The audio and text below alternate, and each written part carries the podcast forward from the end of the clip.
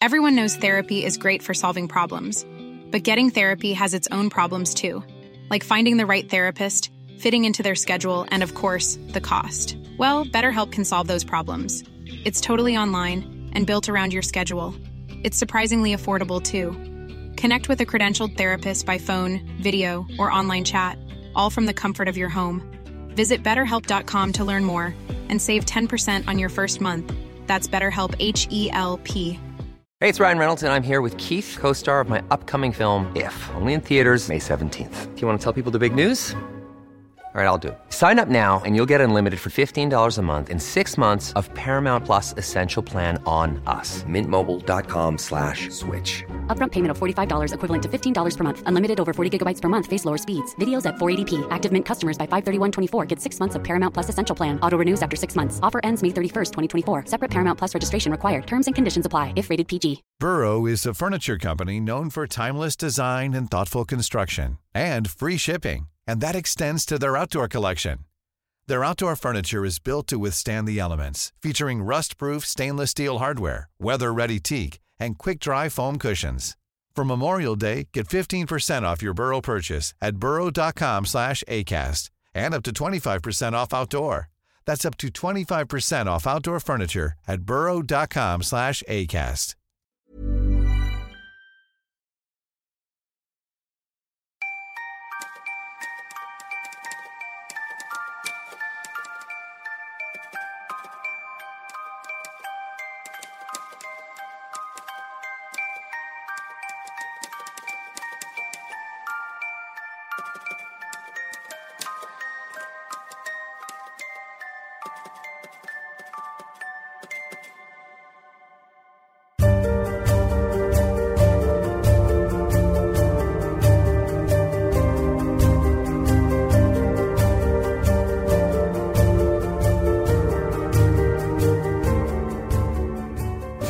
سلام، من علی بندری هستم. این اپیزود هفتاد و هفتم پادکست چنل بی و در شهریور هزار و چهارصد منتشر میشه. اپیزود هفتاد و هفت قسمت دوم پادکست سریالی منچستر هزار و نهصد و هفتاد و پنج.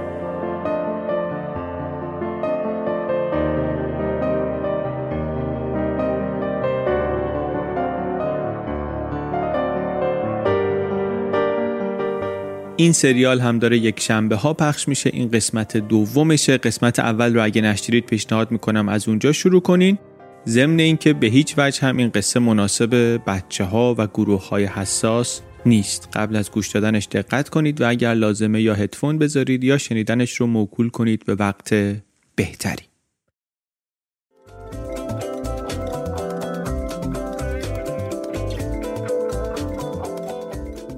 من شیر خیلی دوست دارم، مخصوصا این شیرهای تازه بود که قبلا میخوردیم. خوشمزگی اینا قشنگ برام یک خاطره لذت بخشه. اون شیرهای تازه قدیم ولی یه اشکالی داشتن، اونم این که زود منقضی میشدن، یعنی دو سه روز بیشتر فرصت نداشتی بخوریشون. مشکلی هم هست که الان خانواده ها که کوچیکترن این مشکل بزرگتر و جدیتر هم شده دیگه، چون در بطری شیر رو باز میکنی بعد قبل از این که تموم بشه تاریخ مصرفش میرسه و باید بریزی دور و وجدان ناراحت و همه اینها. اسپانسر این اپیزود رامک. رامک اسم آشناییه، کار و تخصصشون همین شیر و لبنیاته و شیرهای ای اس ال شون یه چیزیه که خاطره اون شیرهای تازه رو زنده میکنه. مزهش همونقدر لذیذه ولی هم ماندگاریش بیشتره و هم اینکه به خاطر فرایند پیشرفته تر پاستور کردنش کیفیت شیر بالاتره. ای اس ال یعنی Extended Shelf Life، یعنی همون ماندگاری بیشتر. مزه رو هم واقعا یه بار باید امتحان کنید. یک بار که امتحان کنید متوجه میشید که داریم درباره چی صحبت میکنیم وقتی میگیم شیرهای ای اس ال رامک.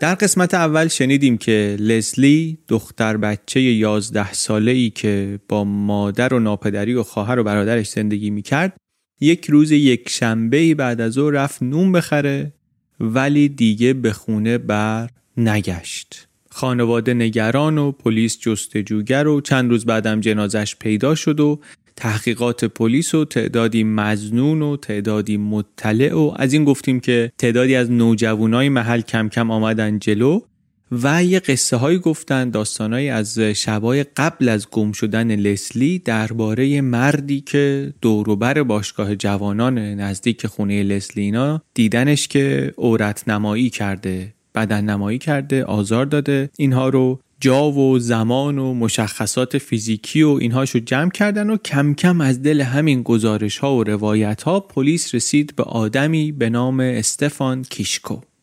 داستان ما هفته پیش همینجا تمام شد. حالا میخوایم بریم کم کم ببینیم که بقیه ماجرا چی بوده. کجا؟ منچستر. کی؟ هزار و نهصد و هفتاد و پنج. پادکست سریالی منچستر هزار و نهصد و هفتاد و پنج، قسمت دوم، استفان. اسپانسر این اپیزود جیپلاس. گوشی موبایل امروز دیگه فقط واسه ما تلفن نیست، هم باهاش حرف میزنیم، هم باهاش ارتباط داریم با هم، همین که باهاش کار میکنیم، همین که باهاش سرگرم میشیم، همین که باهاش اطلاعاتمون رو میگیریم. یک بخش بزرگی از روزمون رو ما با همین گوشی‌های تلفن همراهمون مشغولیم واقعا. برای همین هم کیفیت و ظاهرش برامون مهمه. اسپانسر این اپیزود جی پلاس گوشی هایی داره که قشنگن و در رنج قیمت خودشون کیفیت خوبی هم دارن، ضمن اینکه گارانتی دو ساله هم داره که خودش باعث آرامش خاطره دیگه. موبایل های جی پلاس رو میتونید در انواع مدل ها و رنگ ها هم حضوری از فروشگاه های معتبر در سرتاسر ایران و هم آنلاین از وبسایت گلد ایران پلاس بگیرید با گارانتی بیست و چهار ماهه مدیا پردازش. اسپانسر این اپیزود جی پلاس.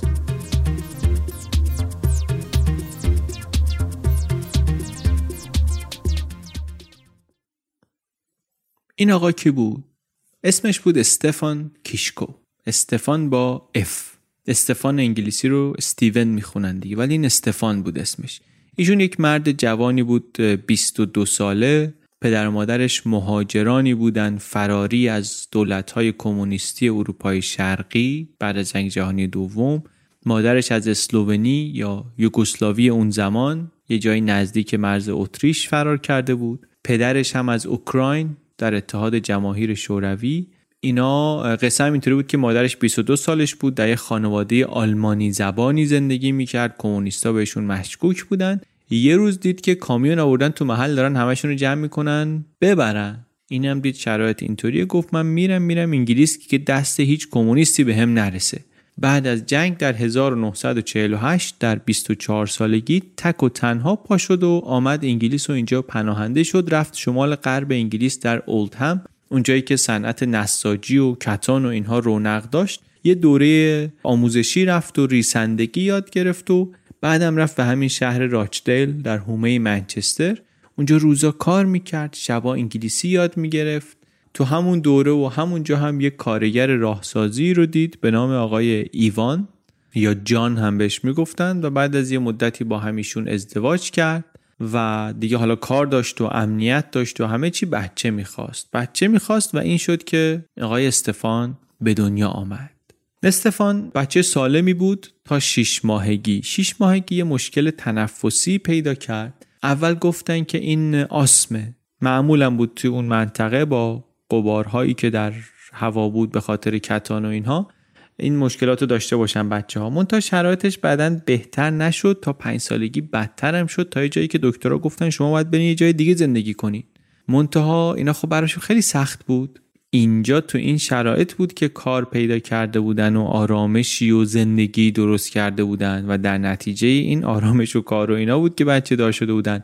حالا دوباره به خاطر این بچه پاشن برن دوباره به جمع شرایط بد قبلی که ازش فرار کردن براشون خیلی سخت بود. تو این وضعیت بچه اکسما هم پیدا کرد و شارلوت اصلا بچه رو برداشت. شارلوت اسم خانم مادر بود.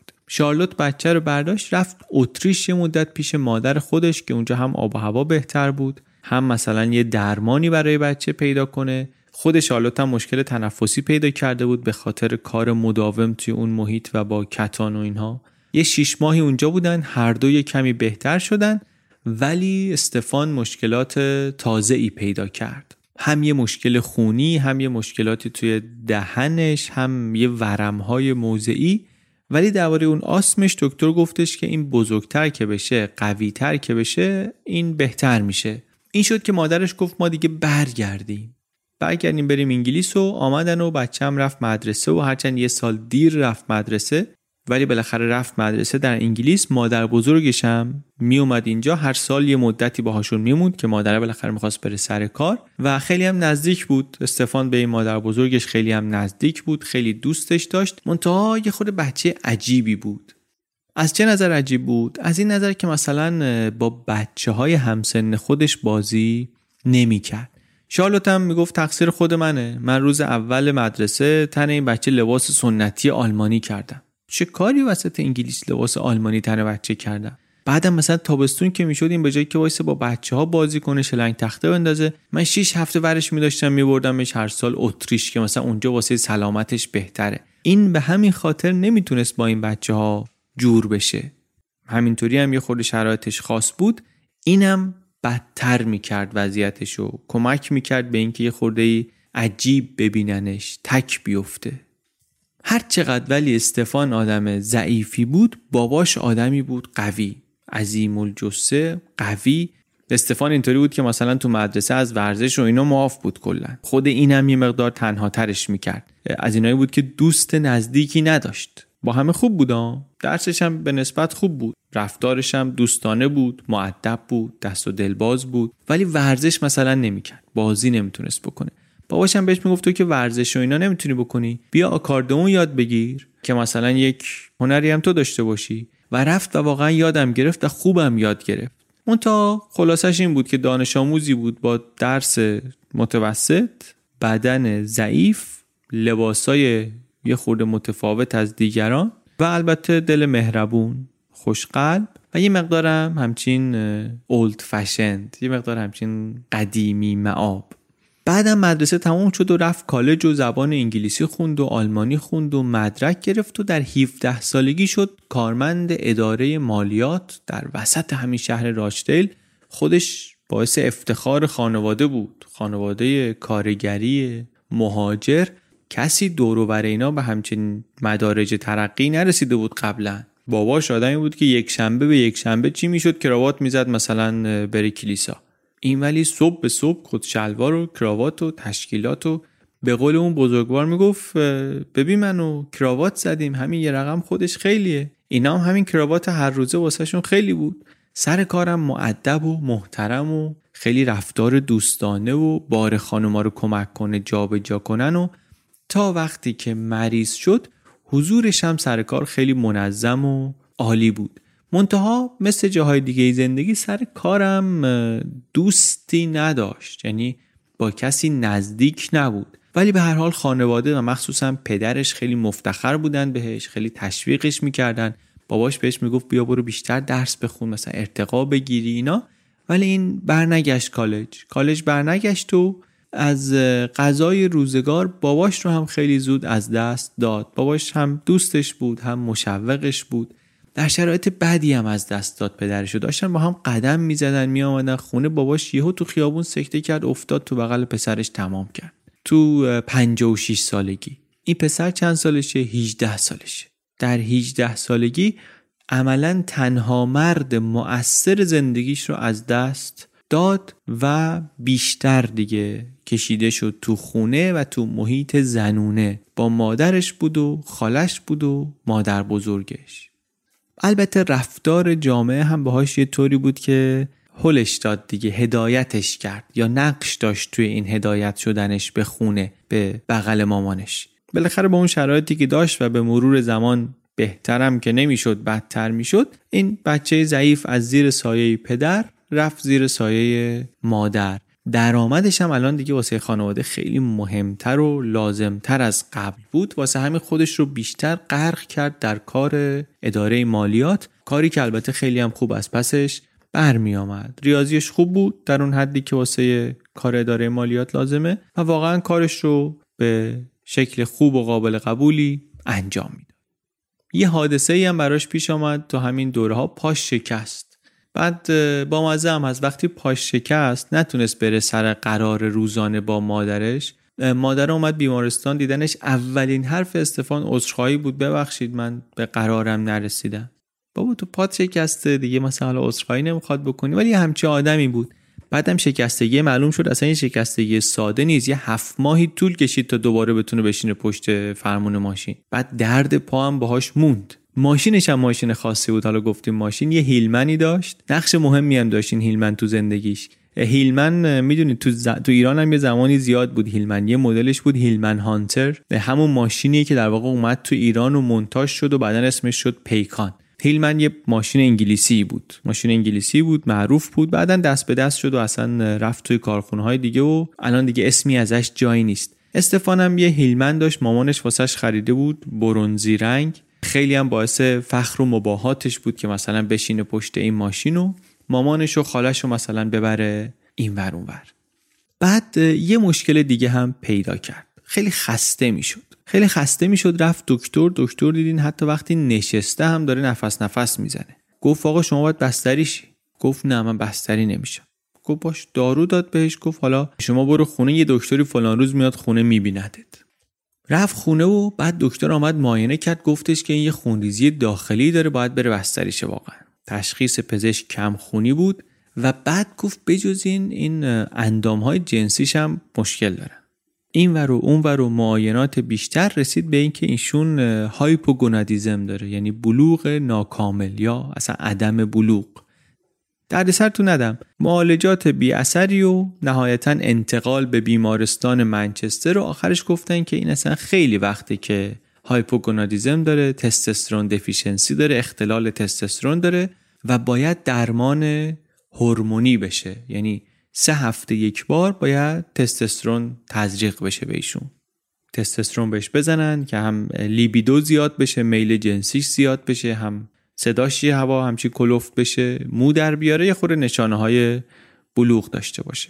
به مادرش هم گفتن که ایشون فعلا تماس جنسی با زنها نمیتونه داشته باشه، تا موقعش هم نداشت، منتها حالا به ایشون گفتن که در جریان شما باش. این خانم ولی بالاخره با اون سابقه و پیش زمینه فرهنگی اروپای شرقی اصلا خجالت میکشید درباره این مسائل صحبت کنه، بپرسه که مثلا چرا آره چرا نه، مسئله چیه. نه با دکتر حرفی زد، نه به خود استفان چیزی گفت. گفت پیش خودش که این که همینطوری هم دنبال دخترها نمیرفت که، الانم که اصلا اینجا بستریه، بعدش هم میاد خونه، حالا بعد ما سر فرصت یه کاریش میکنی. حالا یه مدت اینطوری بمونه تا بعد ببینیم چی میشه. باز دوباره از این جمله هاست که معلوم شر میتونه بلند شه ازش. چیزی رو که اون موقع خجالت کشید دربارش حرف بزنه، بعدا نه تنها خودش مجبور شد به زور دربارش مطلع بشه و بشنوه، بلکه همزمان میلیون ها نفر دیگه هم تو روزنامه دربارش خوندن. تو این دوره وزنش هم یه مقدار آمد پایین، کمک مادرش هم میکرد، راضی بود. کلا میگم خیلی نزدیک بود به مادرش، از چشم بقیه هم یه خورده این که مثلا یه پسر بیست و سه ساله‌ای اینقدر به مادرش نزدیکه عجیب بود. خودش منتها مشکلی نمیدید، راضی بود و خوشحال بود از این رابطه. و البته میگم دیگه بالاخره یه مقدار موضوع نقل و پچ پچ بود، از زمان بچگی بین بچه‌ها و همسایه‌ها و همکلاسی‌ها بود، بعداً هم بین همکارا و آشناها این حرفا و پچ پچا بود. مردی بود این آقای استفان، قد بلند، درشت هیکل، با صدایی زیر. بهترین دوستش و در واقع تنها دوستش و الگوی زندگیش هم مادرش بود. علاقه شدیدی هم داشت به شکلات و آب نبات، علاقه‌ای که دیگه تنه به تنه اعتیاد میزد. شدتش یه طوری بود که دندوناش همچین سیاه شده بود. انقدر آب نبات شکلات دوست داشت که همیشه تو جیباش آب نبات داشت، هم تو جیباش داشت هم تو ماشین داشت. آب نبات داشت و بچه هم که عاشق آب نبات می اومدن و از آقای استفان آب نبات می گرفتن.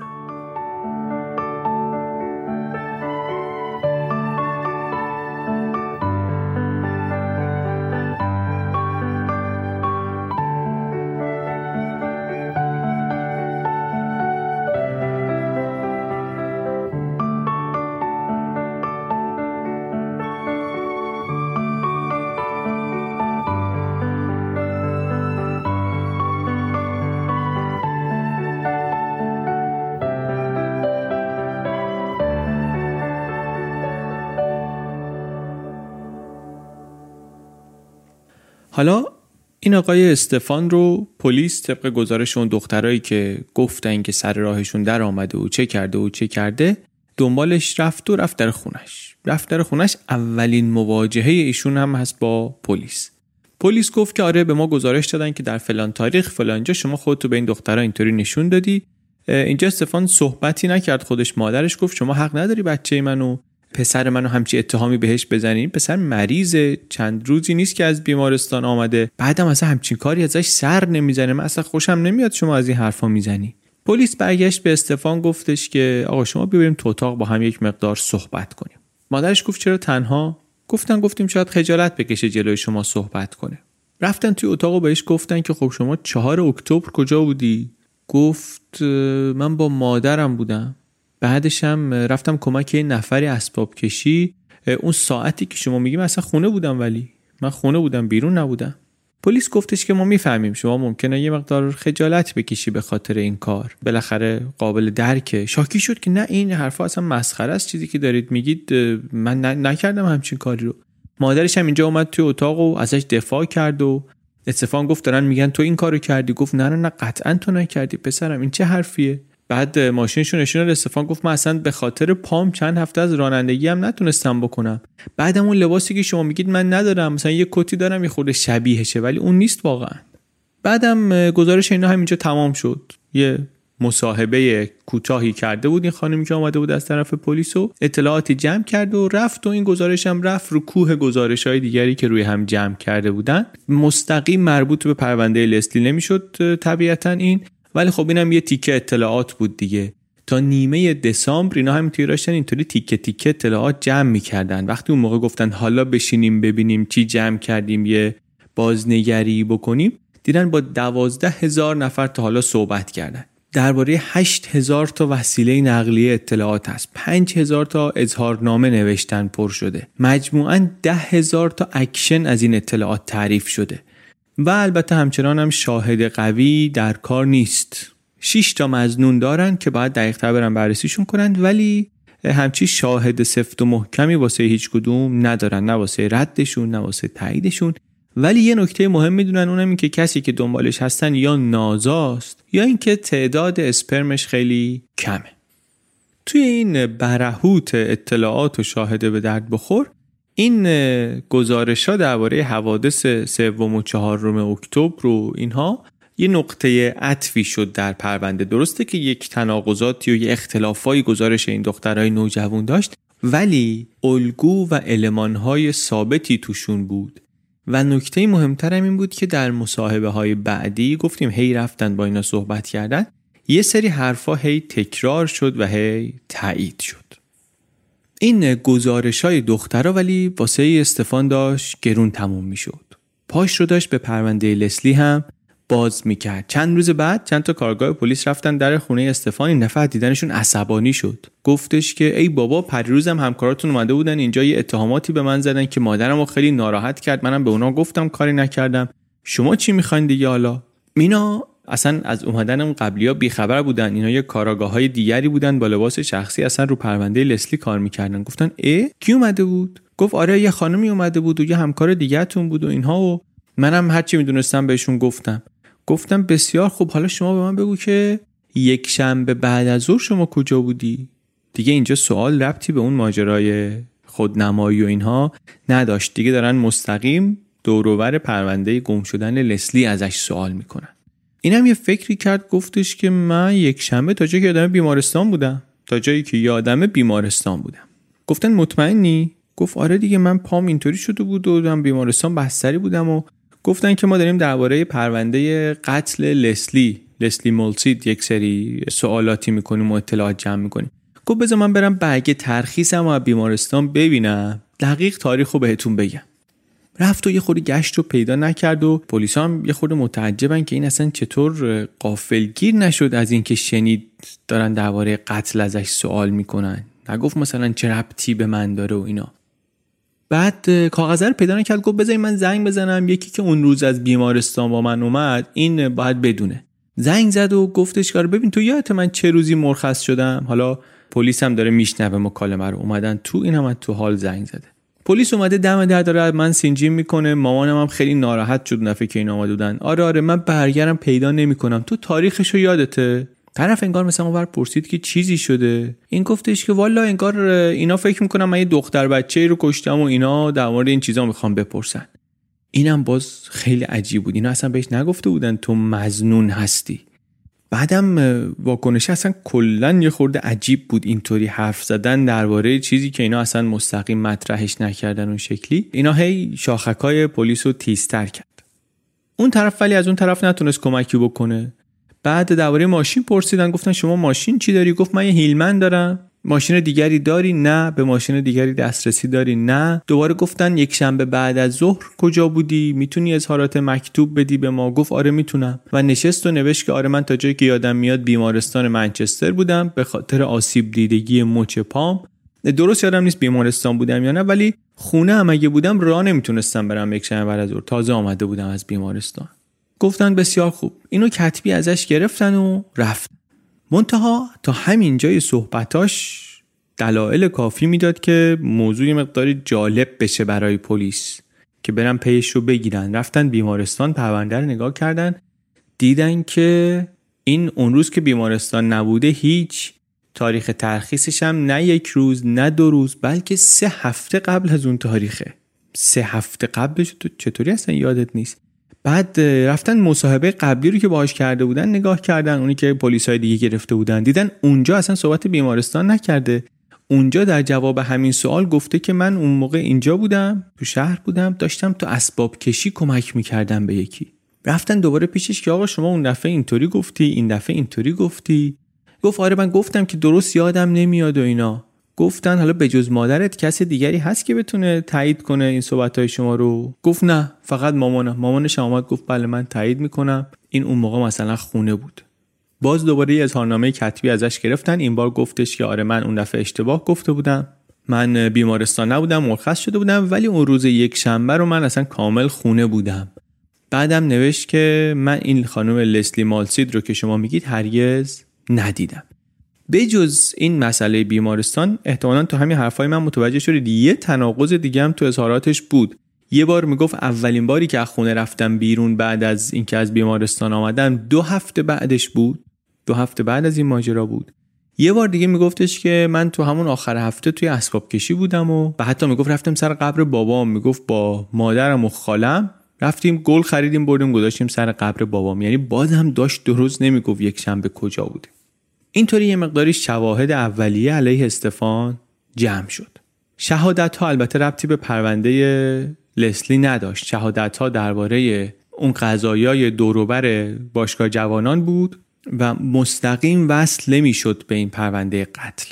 بعدش هم اون ماشینی که وسیله انتقال قاتل و مقتول بود عملاً سرنخ درستی از اونم به همه این قصه ها وصل نمی‌شد. انگار یه تارهای عنکبوتی بود ظریف و ضعیف، اینا دونه دونه داشتن بافته می شدن، منتها هنوز اون سازه ای رو که باید با هم سر و شکل بدن و محکم درست کنن درست نشده بود. اما یه زرنگی پلیس کرده بود، اونم این بود که یک سری از جزئیات پرونده رو خیلی مخفی نگه داشته بود. عملاً فقط چند تا پلیس ارشد می دونستن. مثلا اون اجاکولیشن رو کسی نه تو رسانه ها نه حتی توی اداره پلیس نمیدونست که یه نمونه‌ای روی لباس لوسی بوده و ماجرای اسپرم و اینا رو کسی نمیدونست. اصلا کسی نمیدونست که قاتل اونجا کاری کرده. گفته بودن اینو اصلا نمیگیم که فقط ما خودمون چند تا بدونیم و قاتل. اینطوری هم این مظنونین رو باهاشون یه الکی میکنیم، اینا که ممکنه بی خودی اعتراف کنن و مثلا حذف میکنیم، همین که مظنون اصلی رو راحت‌تر میتونیم شناسایی کنیم. الان چند ماهی دیگه از شروع تحقیقات میگذره، نشستن به مرتب کردن فایل‌ها و داده‌ها و دسته‌بندی کردن و اینا. هنوز این اطلاعات پراکنده است رو کارت‌های مختلفه. کم کم دیدن که یه اسم‌هایی هست که توی کارت‌های زیادی تکرار میشه، تو گزارش‌های زیادی هست، از جمله اسم این بابا استفان. اسم خاصی هم هست، تو ذهنم میمونه و توی گزارش‌های مختلفی هست. گفتن اینو بریم بیارینش اینجا اداره پلیس یه حرف دیگری باهاش بزنیم. یکی هم فرستادن خونه استفان و مادرش، خونه قبلی که اینا الان خالی کرده بودن. اونجا یه مقدار نمونه برداری کرد و اونم یه چیزایی پیدا کرد مربوط و نامربوط، یه ردی از یه پودر سفیدی و یه تیکه مقوایی که مثلا روش یه رد پای کوچیکی بود و اینا. حالا کسی هنوز نمیدونه که مربوط میشه به پرونده نمیشه، ولی در مرحله جمع‌آوری اطلاعاتن دیگه، هر چیزی ممکنه به درد بخوره. همه رو جمع کردن آوردن. ادامه پیدا کردیم ماجرا تا بیست و یکم دسامبر سال هفتاد و پنج. سه روز مونده به کریسمس، استفان نشسته توی خونه مشغول تماشای تزیینات درخت کریسمس. یه حالت بچگونه‌ای هم داشت توی خودش، کودکانه بود، یه چیزایش واقعا کودکانه بود. هم خودش این رو میدید، هم مادرش این رو میدید. این هیجانش به کریسمس هم از اون جنس رفتارهای بچگونش بود، انگار مثلا یه پسر بچه‌ای از یه نظرهایی در قالب و اندام مرد بزرگی.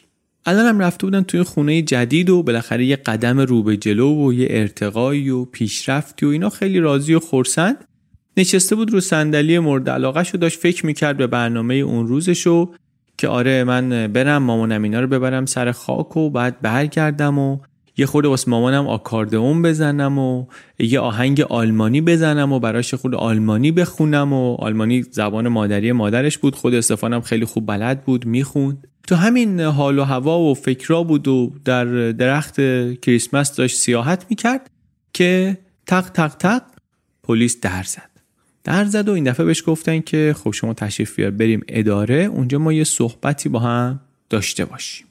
اینم اول گفتش که باشه، چطور؟ من اون دفعه سوالا رو جواب دادم، گفتن حالا یه سری سوالای دیگری هست، شما لباس بپوش بریم. تا این لباس بپوشه دو تا افسر دیگه هم رفتن یه خورده اینجام توی اتاقش رو گشتن، چند تا دستمال دستمال کاغذی مثلا کثیف چرکی پرکی از زیر تختش برداشتن، چند تا مجله لختی پختی بود از این گرلی مگزینا، اینا رو از کنار تختش برداشتن. همزمان خونه خالش رو هم دو تا افسر دیگر رو فرستادن برن اونجا رو بازرسی کنن، بالاخره دنبال چاقویی، چیزهای دیگری که ممکن بود بتونه کمک کنه به حل معما. ماشینش رو هم رفتن بازرسی کردن و آخرش این گفتش که من میتونم با ماشین خودم بیام. گفتن آره میتونی با ماشین خودت بیای. یکی رفت نشست پیشش و با همدیگه راه افتادن به سمت اداره پلیس.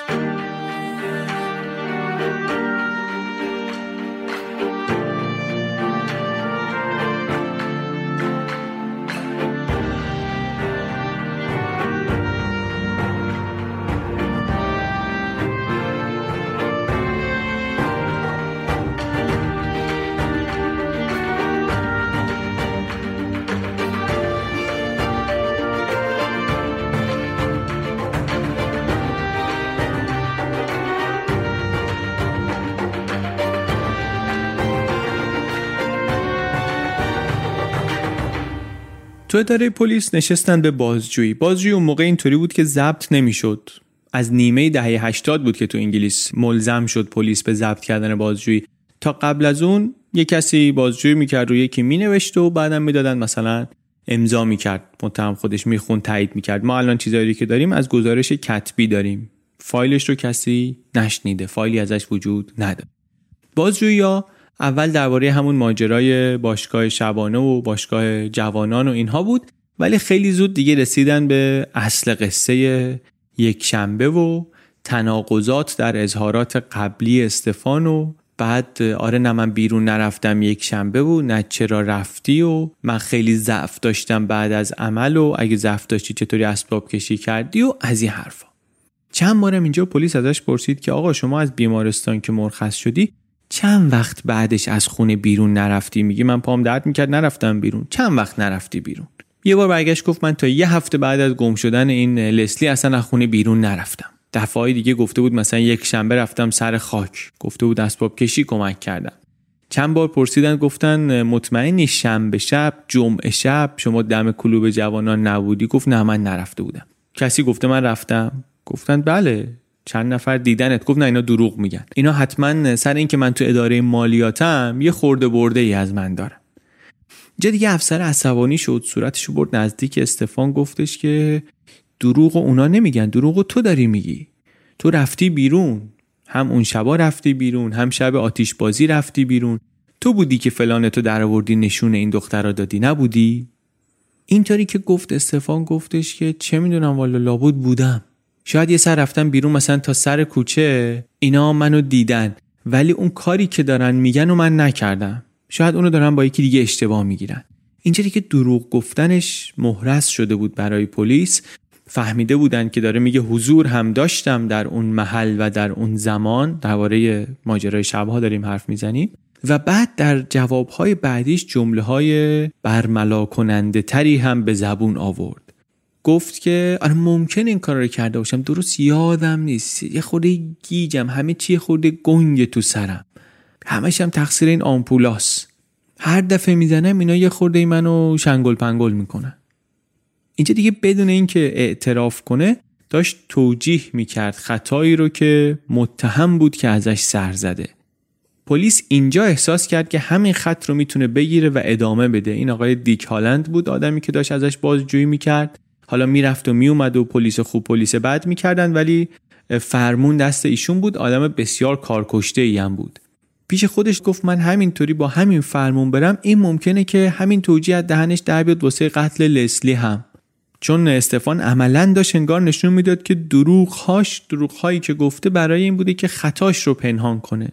استفان درسته که به اون پروفایلی که اینها دارن از قاتل دقیقاً نمیخوره، مثلا همه مشخصاتش نمیخوره، ولی خب اینا خیلی اطلاعات زیاد دارن، اصلا اون پروفایل ممکنه که همگرا نباشه اطلاعاتش.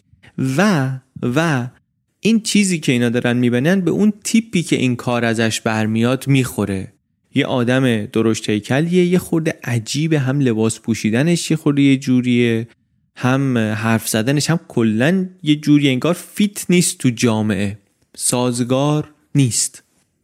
دوباره چند نفر فرستادن خونهشون به گشتن، چند تا چاقو پیدا کردن از وسایلش، چند تا چیزای دیگه برداشتن از اتاقش.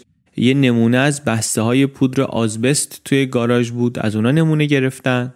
بعدم گفتن بازم بگردیم بازم بگردیم خوب ممکنه یه چیزایی پیدا بشه دیگه، اطلاعات باید جمع کنیم.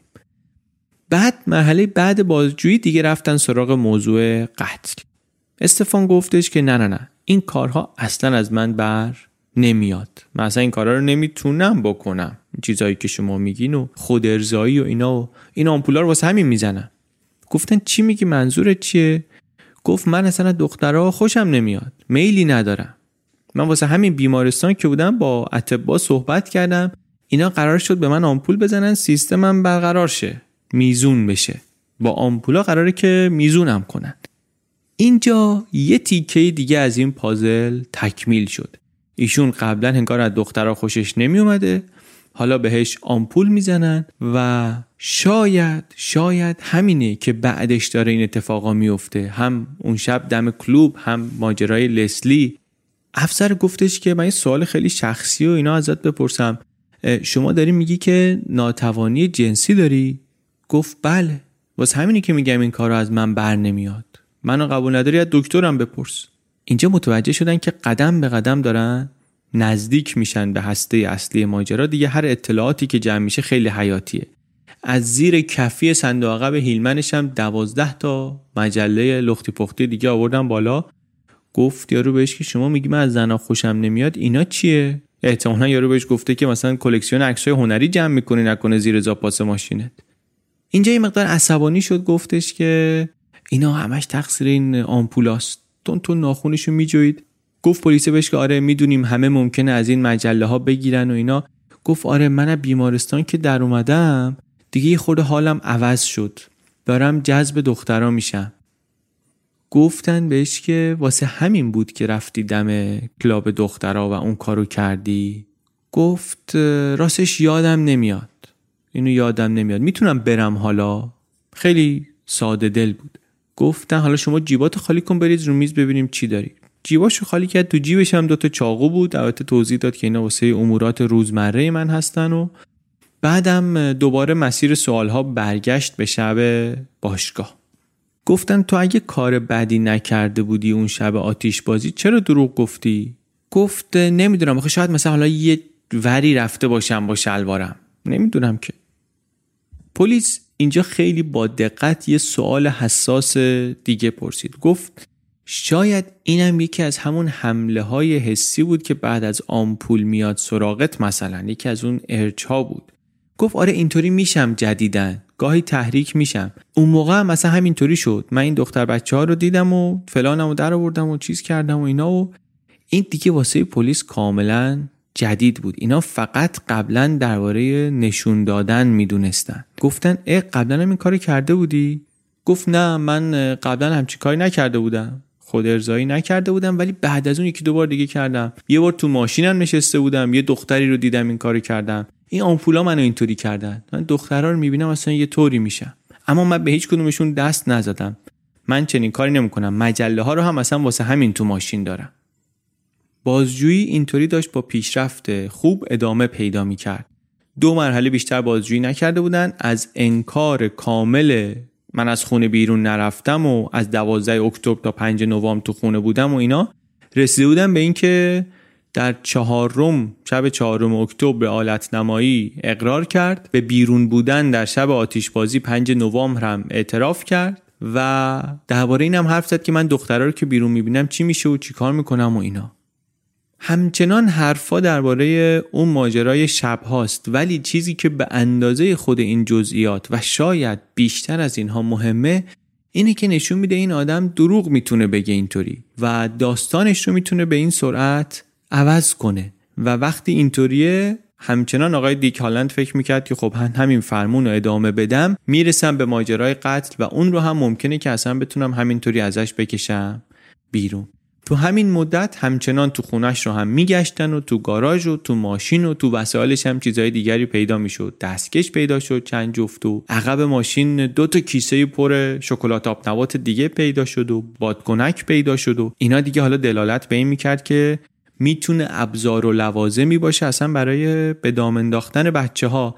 تنها چیزی که هنوز اصل اصل جنسش پیدا نشده بود اون چاقوه بود. کلی چاقو پیدا کرده بودن تو بند و بساتش، ولی اینا هیچ کدوم اون چاقوه نبود. اینجا تو داشبورد یه چیز جالب دیگه هم پیدا شد. دو تا تیکه کاغذ کوچیک بود، توش یه سری شماره پلاک ماشین بود. سه تا شماره روی یک کاغذ با خودکار آبی، چهار تا هم روی یکی دیگه با خودکار قرمز و خودکار سیاه. این هم شد باز یک یافته جالب و عجیب دیگری توی این پرونده. جلسه بعدی بازجویی هم با همون قصه چهارم اکتبر شروع شد. این بار بازم استفان قصه رو عوض کرد. این دفعه گفت من آها الان یادم اومد چی شده بود. من داشتم یه قالیچه جابجا می‌کردم. این گیر کرد به زیپ شلوارم، شلوارم اومد پایین، پیرنم از تو شلوارم در اومد، ولی کسی دور و برم نبود. من سری کشیدم بالا. این شد که بعضیا ممکنه فکر کرده باشن من شلوارم کشیدم پایین، اصلا کسی نبود اونجا. باشه من کسی بود. قصه اینطوری بود، قالیچه گیر کرده بود. درد سرتون ندم، هر بار که اینا از اون اتفاقا پرسیدن این قصه رو یه خورده عوض کرد. بعدش هم میگفت همه چی تو ذهنم قاطی پاتیه و آمپول زدم و درست یادم نیست. و بعد از این یادداشتا پرسیدن و از چاقوها پرسیدن، گفت من کارمند دولتم، اصلا علت این که همه خودکار تو ماشین دارم و اینا همینه، همیشه من کلی خودکار آماده دارم. کارمند زبل همیشه خودکار آماده همراهش هست. چاقو هم من بابام بهم چاقو داده بود واسه اینکه مثلا باتری ماشین رو تمیز کنم، همون حرفی بود که قبلا هم زده بود. بادکنک هم اینا نه واسه بچه ها نیست، اینا واسه تزیینات کریسمسه، کریسمسه و بادکنک لازمه و اینا. آب نبات هم مال خودمه، من خیلی آب نبات دوست دارم، همیشه باید آب نبات همراهم باشه. شماره ماشینا رو واسه چی برمی داشتی؟ اینا گفت ماشینایی بودن که مزاحم من میشدن. اینا یا واسه من یا واسه مامانم دردسر درست میکردن. من به پلیس گفتم، پلیس گفت اگر تکرار شد شماره‌شون رو بردار. منم شماره‌شون رو برمی داشتم. اینا ماشینایین که مثلا من دور و بر خونمون دیدم یا مشکوک می‌زدن. یه دونه هم هست که قرمز نوشتم، راستش اونو یادم نیست چرا نوشتم. این آمپولا واسه من هوش و حواس نمیذارن، درست یادم نیست، ولی شماره برداشتن مال ماشینایی که اذیتم می‌کردن. هر چی این بیشتر حرف می‌زد سوژه جالبتری میشد برای پلیس و هم عادتاش هم وسایلش هی شاخکای اینا رو تیزتر میکرد. تا آخر اون روز باز پلیس چند بار دیگه رفت خونشون بازرسی و هر بار با چیزای جدیدتر برگشتن. آمپولای تستوسترون، دستمالای کثیف و پر و سنگین که گفته بود خودش که من خود ارضایی میکنم اخیراً و این حرفا. یه سری دستمال اونطوری هم پیدا کردن. لباس، چاقو، قیچی، این دفعه دیگه حتی خود دیک هالند هم رفت خونشون بازرسی. تو ذهن هالند الان دیگه تصویر استفان داره کامل میشه، یک سکس مانستری داره میشه این آدم، یه هیولایی که به قیافش نمی اومد اولش، اصلا به صحبت کردنش نمی اومد، حالا شاید هم هیولا نبوده، یه هیولایی توش بیدار شده که الان دیگه بچه ها هم از آزارش در امان نیستن. این دیگه چی کار ممکنه کرده باشه؟ از اون طرف مامانم نگران، هی میگه پسر من اصلا از این کارا ازش بر نمیاد. چی داری میگین شما؟ تا اینکه یه جایی پلیس برمیگرده بهش میگه که خانم رها کن، این دیگه اون آلت نمایی و اینا رو خودش هم گفت. حتی دیک هالند برگشت خیلی عصبانی به شارلوت گفت هر طور شده من حقیقتو میکشم از زیر زبونش بیرون. اینجا دیگه شارلوت خیلی نگران شد، فهمید که این خونه بیا نیست، این شب و خونه بیا نیست. زنگ زد، خواهرش اومد پیشش، همش هم میگفت بابا این پسر منو هیکلشو نبینین، این مغز و روانش طفله. ولی بالاخره حرف این یه چیز بود، مدارک و حرفا و شواهد و اینا که داشتن همینطور بیشتر و بیشتر هم میشدن، چیزهای دیگری میگفتن. توی اداره رفتن برای یه دور دیگری از بازجویی. خب آقا این داروها چیه؟ گفت اینا رو من میگیرم، مصرف میکنم، تزریق میکنم، گیج و ویج میشم و دلم دختر میخواد و از این چیزا. بعد برگشتن دوباره سر اون شماره ماشینا که میگفت یادم نمیاد. هالند بهش گفتش که ببین این ماشینه که شما شمارهش رو اینجا نوشتی، این یک شنبه در صحنه قتل بوده، بر همین فکر کن ببین ماجرا چیه، چرا شماره ماشین رو اینجا داری؟ استفان گفتش که من نمیدونم، واقعا گیجم، چیزی یادم نمیاد. گفت بابا تو تو اداره مالیات کار میکنی، صبح تا شب با عدد سر و کار داری، رئیست میگه آدم دقیقی هستی، چطوری نمیدونی از کجا اومده؟ حادثه ای داشتی، تصادفی داشتی با این ماشین اینا؟ گفت آره من شماره و عدد و اینا یادم میمونه، ولی اینو هیچی واقعا ازش تو ذهنم ندارم، خالی خالیم. اینو بعدن هم که ازش پرسیدن بهش گفتن ببین این ماشین سه بار فقط اومده توی این منطقه و یه بارش هم همون روز قتل بوده، تو اگه اون روز بیرون نرفتی اصلا چطوری تونستی اینو ببینی، نمرشو برداری؟ باز دوباره گفت من نمیدونم و یادم نیست و اینا. و بعد دیگه آقای هالند گفتش که من باید برم سراغ یه کار دیگری، همکارم ماجرا رو بازجویی رو با شما ادامه میده. هالند که رفت بازجویی ادامه پیدا کرد، یه مقدار وقت بیشتری گذروند این پلیس باهاش و سوال جواب و صحبت و صحبت. دیگه یه جای استفان برگشت گفتش که خیلی بد شد، همش تقصیر این آمپولاست. پلیس بهش گفت همه چی تقصیر آمپولاست؟ گفت آره همه اینا تقصیر این آمپولاست، همه این قصه های باشگاه جوانان و اون دختر بچه‌ای که سوار کردم و همش تقصیر اون آمپولاست. گفت کدوم دختر بچه؟ گفت همین لسلی دیگه، این آمپولا اگه نبود اینطوری نمیشد، این آمپولا رو که میزنم دیگه حالم دست خودم نیست. افسر گفت چی داری میگی؟ داری میگی لسلی رو سوار ماشین کردی؟ گفت آره دیگه. گفت کی سوارش کردی؟ گفت همون یک شنبه بعد از ظهر دیگه، همون روزی که کشتمش.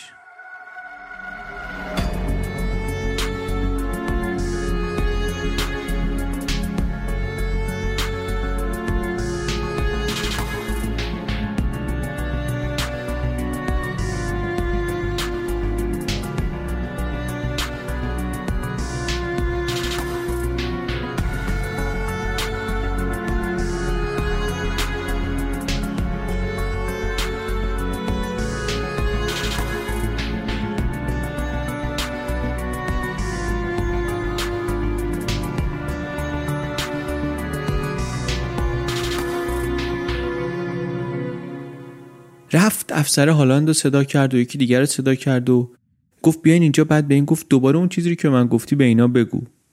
گفت آره من با چاقو زدم لسلی رو کشتم، با ماشین بیرون بودم، لسلی رو دیدم، یادم نیست چی بهش گفتم ولی سوارش کردم و بعد زدم بیرون، رفتیم به سمت جاده و بعد یه جا نگه داشتم، یه خورده حرف زدیم تو ماشین. من واقعا زیاد یادم نیست، حافظم و اینا رو یه خورده این آمپولا چیز کردن. بعد از ماشین آوردمش بیرون، رفتیم بالای تپه‌ای، اونجا انداختمش رو زمین و با خودم ور رفتم و اینا. چاقو رو چه کردی؟ چاقو رو در آوردم زدم تو گردنش، بعد اینطوری نگهش داشتم، اونطوری زدم. در جواب سوال‌های بیشترم هم میگفت حافظم درست یاری نمی‌کنه، درست یادم نیست، حتی برگشتن خونه رو هم درست یادم نیست، فقط یادمه که چاقو رو پاک کردم. بعد درباره اون ماجراهای باشگاه جوانان و اینا هم صحبت کرد، گفت همه چیو دیگه میخوام بگم سبکشم، میخوام بگم این سینه من سنگینه، همه اینا هم به خاطر همین آمپولایی که میگیرم.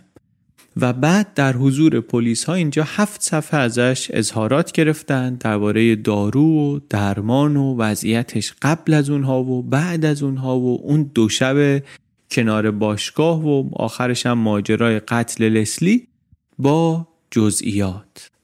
بعد براش وکیل صدا کردن، وکیل که نه در واقع مشاور حقوقی صدا کردن. مشاور حقوقی آمد و یه خورده با استفان صحبت کرد و یه مقدار نشست اونجا و اینور اونور و بعد در حضور اون مشاور حقوقی یهو استفان همه حرفاشو پس گرفت، گفت نه من دروغ گفتم، همه اعترافاتم رو هم پس میگیرم، من اصلا میخوام برم خونه پیش مامانم. گفتم میخوای بری پیش مامانت؟ گفت آره دیگه میخوام برم پیش مامانم. بعد اصلا به اون مشاوره گفت من اعتراف کردم که اینا بزنن من برم پیش مامانم، من که نکردم این کارا رو، که گفتم اینطوری بگم خودشون میدونن من نکردم بعد ولم میکنن برم. گفتم باشه، اینم بالاخره یه اظهارات جدیدیه. دوباره ازش یه اظهارات جدیدی گرفتن، این بار گفت آره من اون شب چهارم اکتبر و اون شب پنجم و اینا همه بیرون رفته بودم ولی این کارها رو نکردم. بردن دیگه ازش آزمایش گرفتن و نمونه گرفتن و اینا. بعدن هم شب بردنش محل قتل، یه شب سرد تاریک زمستونی بود، اونجا هم میگن منقلب شد، میلرزید، دستاشو حالت دعا کرد، گفت من یه صداهایی میشنوم شما نمیشنوید. و بعدم که برگشتن از اونجا دیگه رسما و قانونا متهمش کردن به قتل و روز کریسمس هم بردنش دادگاه و اتهام قتل رو رسما بهش تفهیم کردن. این بار در انظار عمومی در سطح شهر هم حالا دارن امضا جمع میکنن که مجازات اعدام رو برگردونن برای کسی که بچه ای رو کشته. ده هزار تا امضا هم جمع کردن و حساسیت افکار عمومی بالا هست. حالا توجهشون هم به پرونده خیلی زیاد شده. پرونده پلیس علیه استفان سه تا اتهام مختلف رو شامل میشه. دو تا مربوط به نشون دادن خودش در مکان عمومی به صورت نامناسب، رفتار نامناسب اونطوری، یکی هم قتل.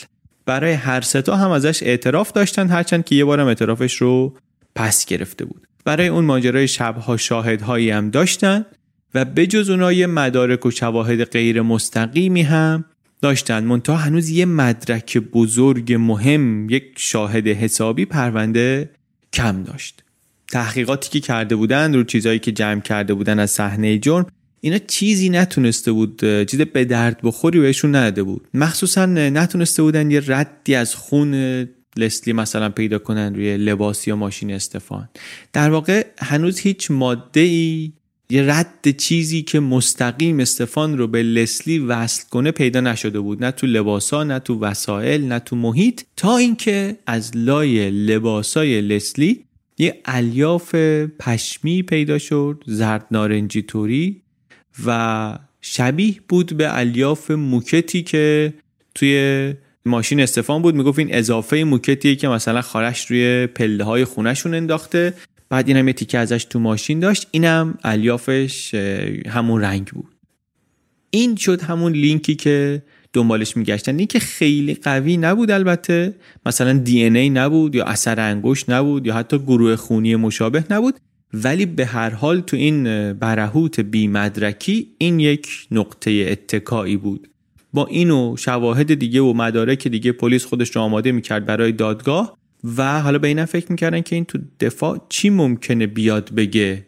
بالاخره یا باید بیاد یک شواهدی نشون بده، عذری نشون بده که اون موقع اونجا نبوده. خب اینو پلیس چطوری میتونه براش آماده بشه؟ قبلا صحبت کردن از لابلای حرفا و بازجویی‌های خودش و مادرش اینو تونستن بکشن بیرون که آره اینا میگن که ما اون روز با استفان بودیم، ولی اینطوری هم نیست که بتونن بگن مثلا ما تمام مدت استفان جلو چشممون بود. نه مادرش میتونه بگه، نه خالش میتونه بگه.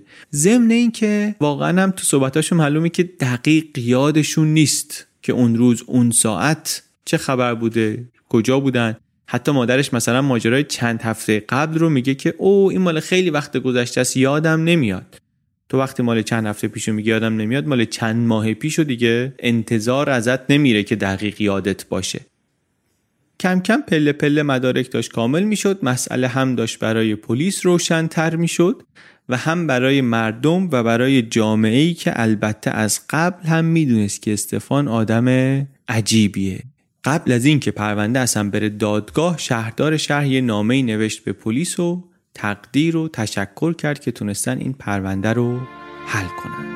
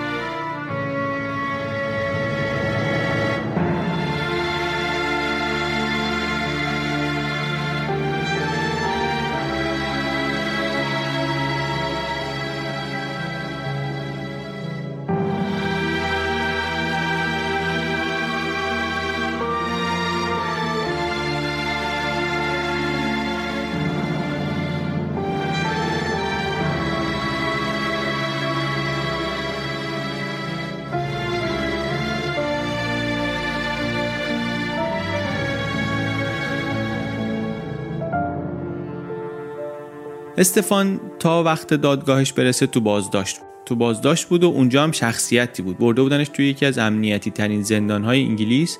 اسمش رو هم گذاشته بودن زندانیا اولیور لورل، به خاطر اینکه میگفتن یه ترکیبی از لورل و هاردی رو با هم داره. هیکلش یه خورده مثل اینه، رفتارش یه خورده مثل اونه، یه خورده شوت بازی داره، کلاً یه خورده شیرین عقل میزنه. خودش ولی خیلی انگار تو باغ نبود. یکی از منابع ما که از این کتابا میگه که این از بلاهتش نبود، از نابالغیش بود. میگه اینا کنار درخت کریسمس یه افتاده بود تو این زندان در لیدز، توی یه ساختمون ویکتوریایی سر تپه خروجی شهر، یه جایی که مامانا بچه‌هاشون مثلا شیطنت میکردن، میگفتن بچه خوبی نباشی عاقبتت ختم میشه به اینجا. اینم حالا افتاده بود اینجا. درستم شاید متوجه اصلا عظمت ماجرا نبودون. اول تو جلسه استماع هم دوباره اسمشو گفت و آدرسشو گفت و اینا، صحبت دیگری نکرد. یه شهر دیگه هم هست، شهر خودشون نیست. جلسه اول دادگاه رو مامان و خالش و همسایه ها بردن رسوندن، ولی دیگه سفرهای بعدی رو همه رو خودشون رفتن با اتوبوس. دادگاه هم طولانی شد، یک سال و نیم طول کشید. پنجاه و هفت جلسه، پنجاه و هفت بار این دوتا خانم سوار اتوبوس شدن، الک و تلک پا شدن رفتن دادگاه شرکت کردن. فکر مادرش هم همش اینه که بچه من که بیگناهه. بعد اینجا هم که اروپای شرقی نیست که، اینجا انگلیس سرسامون داره، دادگاه حسابیه، پلیس آدم حسابیه، اینا میرن میفهمن بیگناه ولش میکنن. خود استفانم کمابیش به نظر میرسه همینطوری فکر میکرد. میگفت این کارا رو من نکردم. تو نامه‌هایی هم که تو این مدت مینوشتن واسه هم معلومه، به جز مادرش واسه یکی از همکاراش هم استفان نامه مینوشت. یه خانومی بود که این تنها کسی بود که مادرش مثلا گفتش که آمد و یه همدردی هم با ما کرد. گفت بقیه که هیچ، مخصوصا اون کامیونیتی مهاجرای شرق اروپایی، یه جامعه کوچیک مهاجرای شرق اروپایی اون محل و اون شهر، اینا فازشون این بود که ما آدمهای شریف و اینا رو این آمده بدنام کرده. اینا همه از این مادر دور کردن خودشونو. خلاصه ولی یه همکارش بود، یه همکار سابق استفان بود که اون مینوشت، نامه مینوشت براش، به مادرش هم سر میزد. تو اون نامه ها به جز این که ابراز دلتنگی میکرد برای بیرون و برای مادرش و اینها و ابراز ناراحتی از این که پیش مادرش نیست، این رو هم تکرار میکرد که من بیگناهم و امیدوارم که این گرفتاری که پیش آمده زودتر رفع بشه.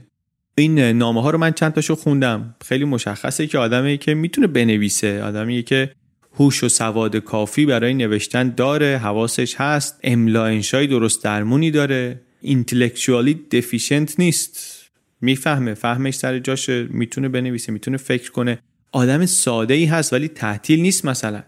و این هم مشخصه که به پلیس و به قابلیت پلیس و به عدالت امیدواره. این هم توی نامه ها مشهوده و ادعاش رو هم داره نگه میداره که من بیگناهم، من این کارها رو نکردم.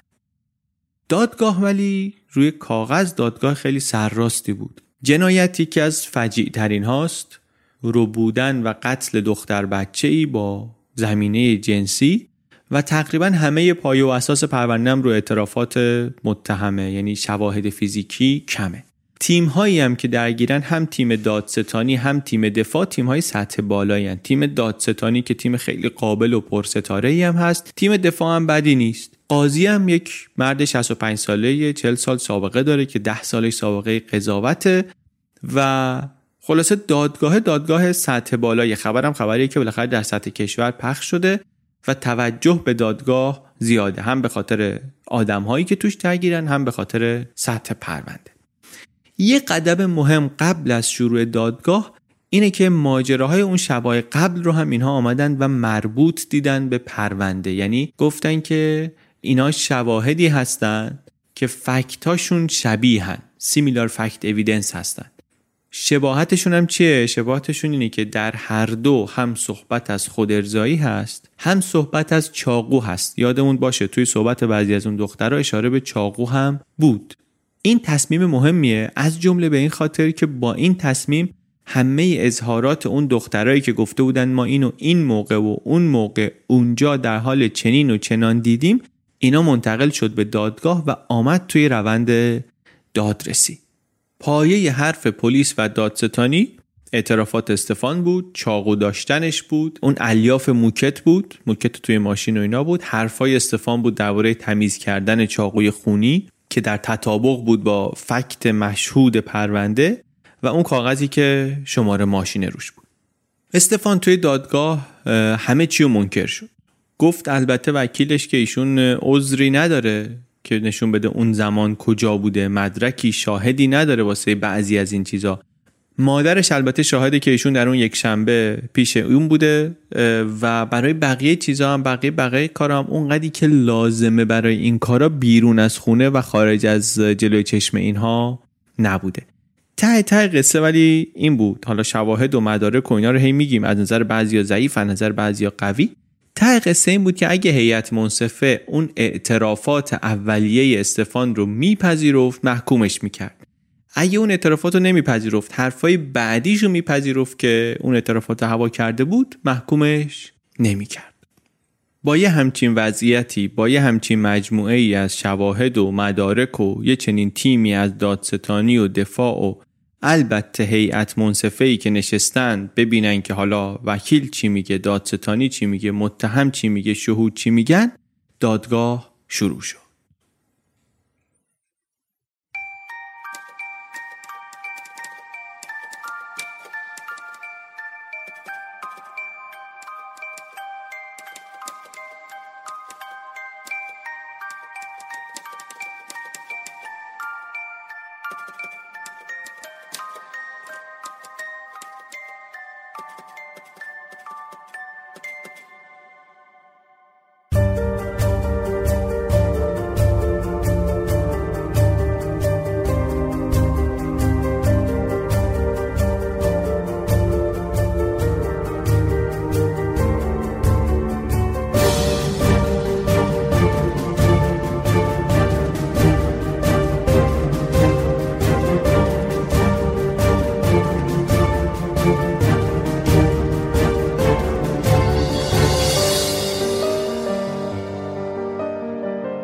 چیزی که شنیدین اپیزود هفتاد و هفتم پادکست چنل بی بود. این اپیزود رو من علی بندری به کمک امید صدیق فر درست کردیم.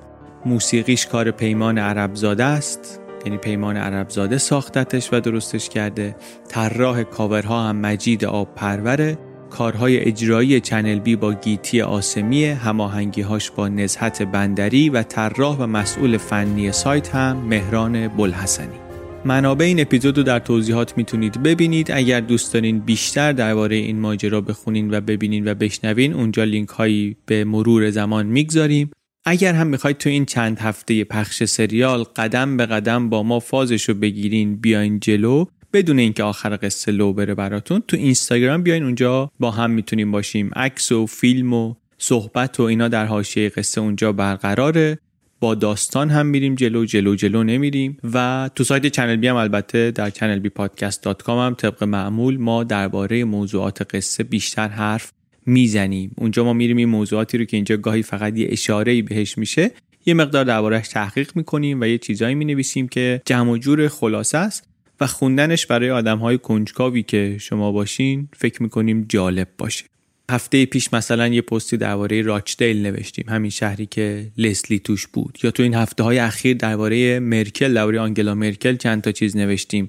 به مناسبت اینکه دورانش داره تموم میشه و با یادآوری اپیزود قدیمی چنل بی درباره مرکل و حالا چیزهای دیگری که ربطی به اپیزودهای قبلی ما یا به نویسنده هاشون دارن. خیلی ممنون که با ما هستین و پادکست شنیدن رو به بقیه پیشنهاد میکنید. امیدواریم روز به روز تعداد کسانی که پادکست فارسی گوش میدن و تعداد کسانی که پادکست‌های خوب فارسی میسازن بیشتر بشه. ما در این راه هر کاری از دستمون بر بیاد کردیم و میکنیم. از شما هم دعوت میکنیم که همین کار رو بکنید. همچنین ممنونیم از اسپانسرهای این اپیزود، رامک و جیپلاس. دم شما گرم، مواظب خودتون باشید.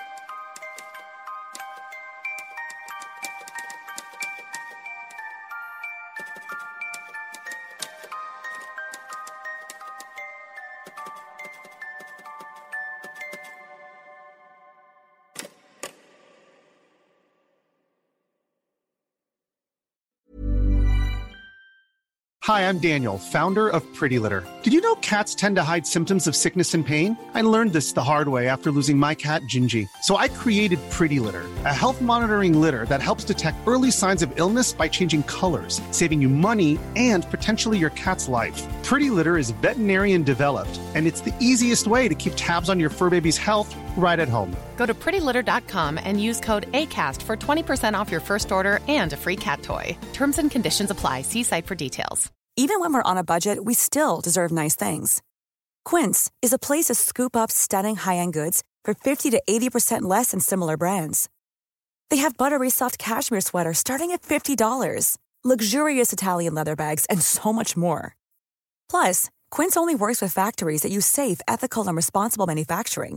Get the high-end goods you'll love without the high price tag with Quince. Go to quince dot com slash style for free shipping and three sixty-five day returns.